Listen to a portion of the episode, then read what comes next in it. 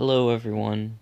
This is Ethan, and today I'm going to read to you my horror story that I did just a couple months ago for creative writing. And then I will talk about my writing process and just how I write in general. So, this story is called The Voices. Hello, David. As David looked around, he thought to himself, It doesn't matter. That was just in my head and only my head. But it made no difference whether it was real or not. The psychologist would not treat him or any of the other residents that lived at this cursed mental hospital.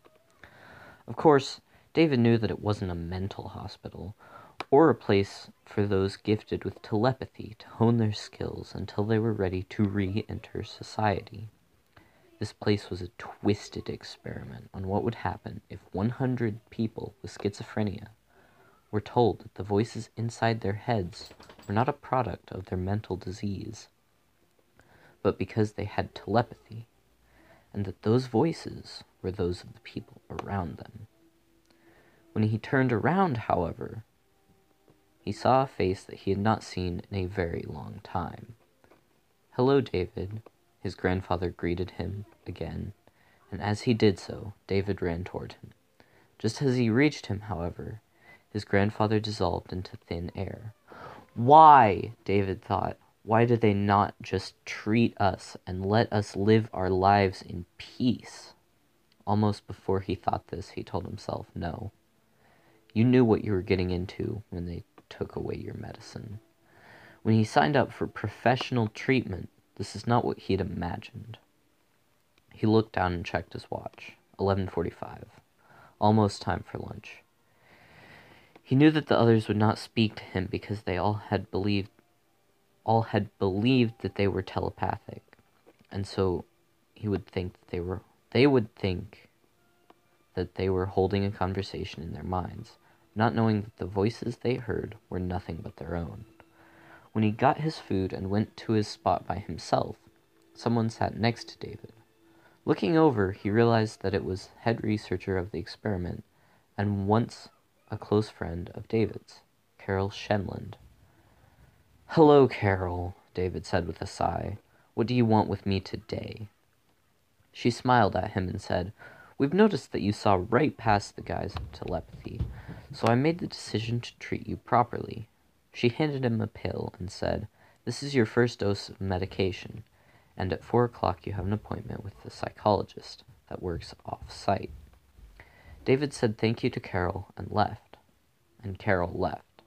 At four o'clock, according to his watch, David was at the door of the psychologist's office, waiting for his appointment with his new doctor. The door opened and the doctor let David in. To his surprise, David had a good session with the doctor and did not see any red flags. Unfortunately for him, the doctor had hidden them all. That night, David had one of the worst episodes of his life, and he had had some pretty bad ones in this place. The next morning, he tried to check his watch and realized that he had never had one in the first place. Over the next couple of weeks, he continued to have schizophrenic episodes every night getting progressively worse each night until one night they just stopped. The next day, the voices in his head resumed, and he realized that his watch was back. At lunch, Carol came back and gave him another pill, this time forcing him to take it, and telling them that he had another appointment with Dr. Ishii, the psychologist that had given David his first treatment session in over two years. During this se- session, David caught a few small red flags and asked about his episodes during the past few weeks. Dr. Ishii simply told him that it was probably a side effect. This time, David was sure to remove anything dangerous from his room and have someone else lock the door from the outside. He was smart to do that. The next night, that night, he had the most violent episode yet, and over the next few weeks, they progressed to him trying to break his legs for there was nothing else to break. At his next session, he asked this he asked the same question, and this time the doctor answered. He told David, We have found a temporary cure for schizophrenia, and we lured 100 people to test it. You were the first one to see through the lie. Congratulations, this is your prize. To have a normal life during the day, but at night when you are asleep. That's when the voices can push through, and they are angry. Oh, they are angry that you suppressed them. That was when David understood. The voices inside of his head were as much a part of him as his leg was. Every one of those voices was going to take a piece from him so that he knew the pain that he had inflicted on them. I hope you liked that story, and now I'm going to talk a little bit about how I wrote it.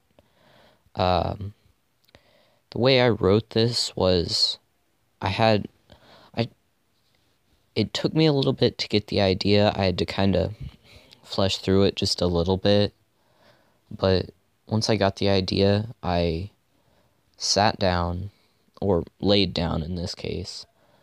I went and found some rain noises because I like the sound of rain and it just helps me write. And I sat down or laid down and I wrote my first sentence.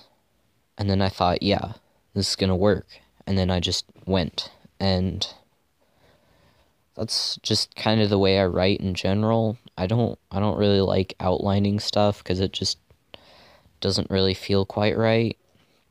It feels like if you plan everything out, there's no room for improvisation or changing things. It feels like you have to stick with one thing.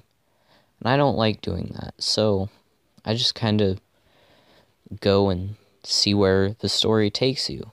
And people that don't write say that, well, you can just make your characters do this. Well, I, I don't know about you, but I really can't. The characters just do whatever they want, and I'm just there along for the ride. Um, and that's kind of like my writing process anyway. So I have to go and find some place that's quiet, but not too quiet. And then once I have an idea, I just start writing and see what happens. And uh, even though that was kind of a bad story, well, not bad, but probably not the best story you've ever heard, it is one of the first things that I've ever written, and I do hope you liked it. And that's just my writing process and one of the stories I've written. Um, if you liked this and you like the way that I write, then you should check out the other episodes on, in this podcast. Uh, I'm sure they they all have very different ways that they write, and that's not a bad thing. You can write however you want, and I really hoped you enjoyed this episode, and I hope you have a really good day. Goodbye.